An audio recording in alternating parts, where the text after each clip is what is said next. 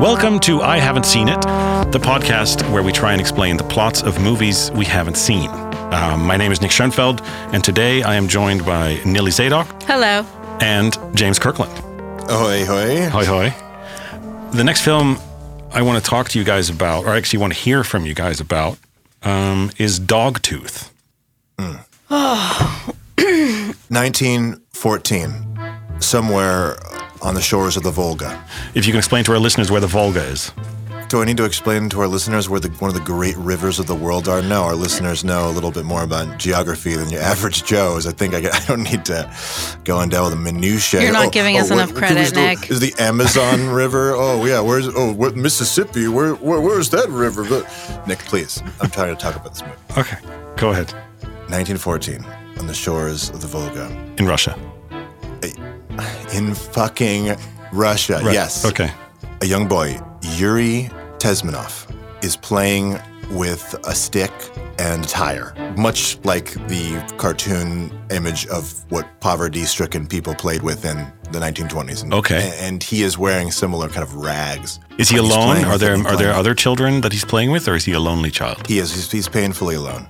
His father, Sergei, a stern man, you know, asphyxiated with a drink, as many Russians do, worked very hard, worked the land to his bones, just worked it raw.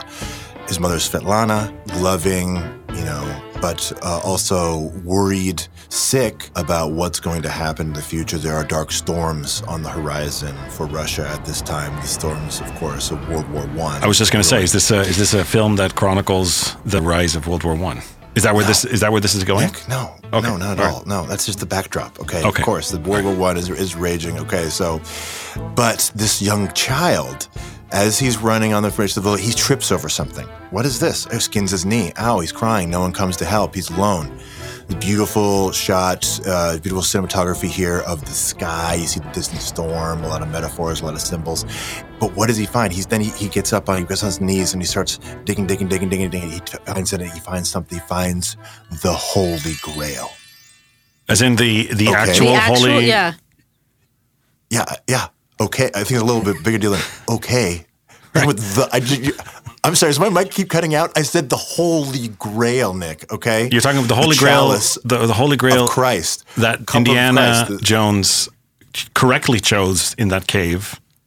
That that one. No, that was a movie, Nick. That Okay. was a, that was this as well as a movie, but this movie was obviously made before Indiana Jones was made. So, and, and again, Clearly. artistic license. Yeah, the cup of the carpenter was also like you know very Right. like, tarnished, but in this case, it has a couple of more. Um, runes scratched on it it's like a pagan thing there's runes there's some it's bejeweled with strange crystals it doesn't look like you know like king arthur was like like a pimp cup it looks like an you know a nice pagan like carved cup The first bit of trivia that I'd like to give you guys is that the names of the children in this film are never given.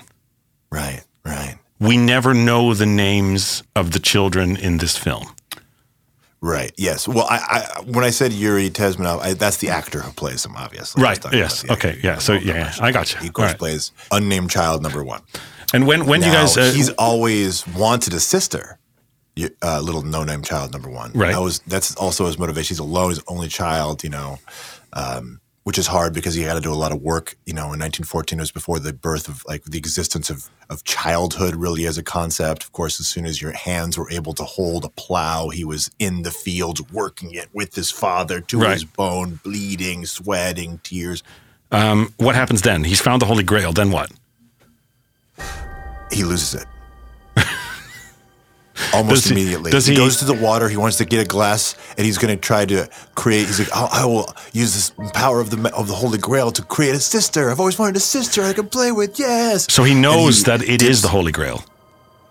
And it Yes, has powers. yes, obviously. There's no doubt. I mean, he had inner knowing. Once he touched it, it was a you know there, he felt like it was a power object imbued with spirituality, with Okay. power, with with ancient history, with the DNA of, of his ancestors, of, of, of the thing that has been searched for two thousand years. You know what knight of the Crusades had tried to come home and was slain. We'll never know. Is this He like a is this like a that. like a sort of King Arthur kind of story? Is there a sword that he pulls out of a stone, or or, or, or what? Or a sister that he pulls out of a stone. That would be interesting. Is that what happens? A sister who pulls out of a No, stone? it's not all what happens. No, it's completely off base. Okay. It's yeah. I mean, what? I Does the sister come? Made, made by children here? No. Okay. So he's he he's better. So he drinks one sip of the water, right. and he's like, "I want a sister." And then he hears something, and he turns, and then the, the cup slips from his hand, falls into the Volga, and is rushed away. What does he hear? He hears the sound of the ground cracking open. He sees two hands come out of the ground like a zombie, just pulls herself from out the ground, and it's his sister that he always wanted, but she has the teeth of a dog. Somehow the message to God was a little confused, or perhaps like, you know, it's kind of like a holy game of, of, of telephone and things kind of like he, he said sister, but then he kind of also was thinking about a dog. So, by, by, by the sounds of your plot explanation, this film is either very short or most of it is establishing his life. And then at the very end, there is the, the cup. So maybe maybe if I give you No, no, no. This is the first two minutes of the movie. Well- okay, I'll go a little bit faster. Okay, they I- jump I'll on- give you- Yeah, they, I'll give you He, another- he builds a raft with his sister. They jump on the raft. You know, they escape. They go down the Volga, chasing the Holy Grail. As they grow old, Are they on the on they on the raft for like many years or or? Mm-hmm. Yeah. Okay. what? Uh, how about if I give you another little bit of a little hint? According to the director, the cat was blind. Obviously, because the uh, when, when they, I mean, you can, you definitely tell from the scenes that the cat are in. You know that uh, the, they, they run into the cat. There's a storm on the Volga. They're on. They're about they're like 35, 40 years old at this point, and they've been on it for a long time, chasing. It's a long river. and it's a very long river. Yeah. It's the river of life, really. I mean, we get down to it. It becomes very symbolic here, and they they see a cat swimming towards them. It's the most unusual thing they've ever seen in their life. Like swimming really well, fast, quick, like it's just hauling. And they- and they're like, "What is going on?" And the cat, and it jumps onto the raft. Uh, but it's a blind just- cat. It's obviously blind because it just doesn't. it's like it doesn't know what it's looking at. you so know, a, like, like, so "Oh, a man, blind is- cat swims Yeah. into this river directly towards the You can smell them. You can smell them. Yeah. Okay. It's mostly cats don't really use their eyes that much for their senses. You know, they have larger ears, olfactory senses. So, um, so yeah, so the cat is kind of their third wheel. He's he's, and it's a bit of a metaphor. To be honest, it's a bit of a metaphor for God, for like the blind scales of justice. The cat is, you know, and it's kind of like you measuring it. So eventually, when they pass, of course, they die of old age on the raft. Right. They pass over into the other side, and they see the blind cat portrayed as the Egyptian Anubis. No. Does it does it help if I tell you guys that the director of this film is the amazing Yorgos Lanthimos?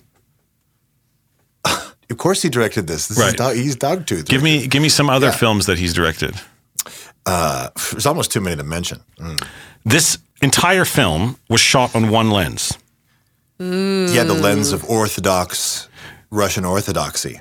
Right. and Sorry, when I, And say that's, and that's the lens that it's coming from. I'm- it- it- it is very interesting because it's it, the way it ties Russian Orthodoxy into the ancient Egyptian uh, religions via the mystery schools. I think it's kind of like I think him tripping over the Holy Grail is like a bit of like his initiation into kind of a secret society. That's what I. That's my point of view. Okay. that might be looking too deep.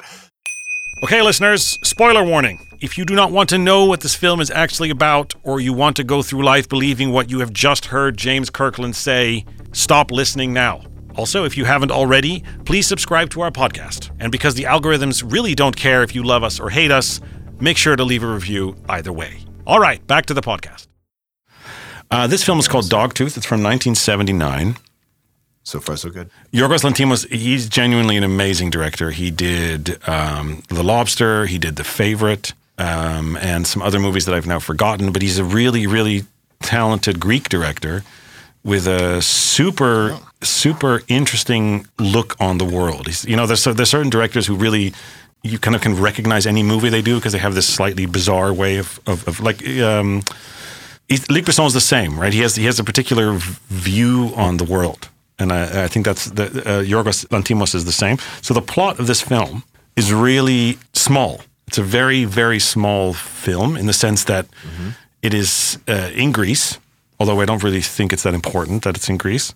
Yeah. Um, and there's a very rich family who lives in a in a big house with very high walls surrounding it, and the parents uh, are terrified of what the outside world is, and so they refuse to let their children ever go outside those walls. So those children have no idea what the rest of the world is like, and their entire uh, idea of the world is is based on what their parents tell them. And in order to keep them in this uh, house, the parents tell them the most horrible and bizarre things. So they have this very strange sense of the world. And the film is basically about how these kids, as they grow older, start to find cracks in that explanation. Um, and I don't want to say too much else because it's actually a really great film. That's Is kind of what the Greek? film is about. Is it in Greek? Uh, yes, Yeah. it is in Greek, but there are subtitles. Right.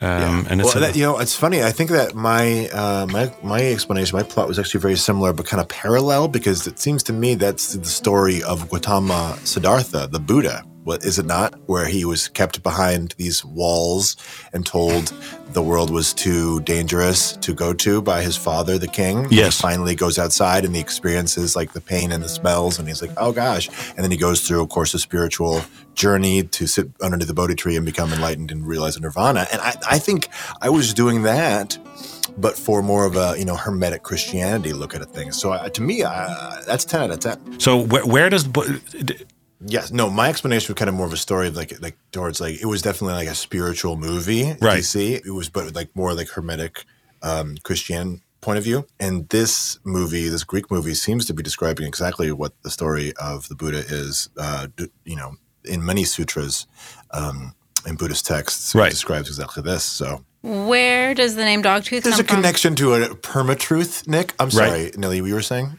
From? Uh, no, I was curious what Nick in your in your, the plot that you described. Where does the name Dogtooth come from? I don't want to say. Right. Okay. Yes, I think that would give away too much of the film. And uh, in this podcast, there are certain films that I don't mind giving the spoiler to, but this one is actually really, really good. This episode was uh, made possible by One Month Rails. Have you ever had uh, masturbation so good that you wish you had the orgasm for a month? That problem is now solved. At onemonthrails.com, we email you an orgasm so powerful that it lasts for a full calendar month. How we do this is our proprietary chemical concoction uh, safe to say, once you open the attachment on the email, then you will receive your orgasm mailed to you in one to three days. Okay. This is for everyone. Anyone can download this month long orgasm and truly experience what it is to not get a lot done in a month, to be honest. It- Okay. that's the one, there are some drawbacks for sure. Yeah. The future is here. The future is here.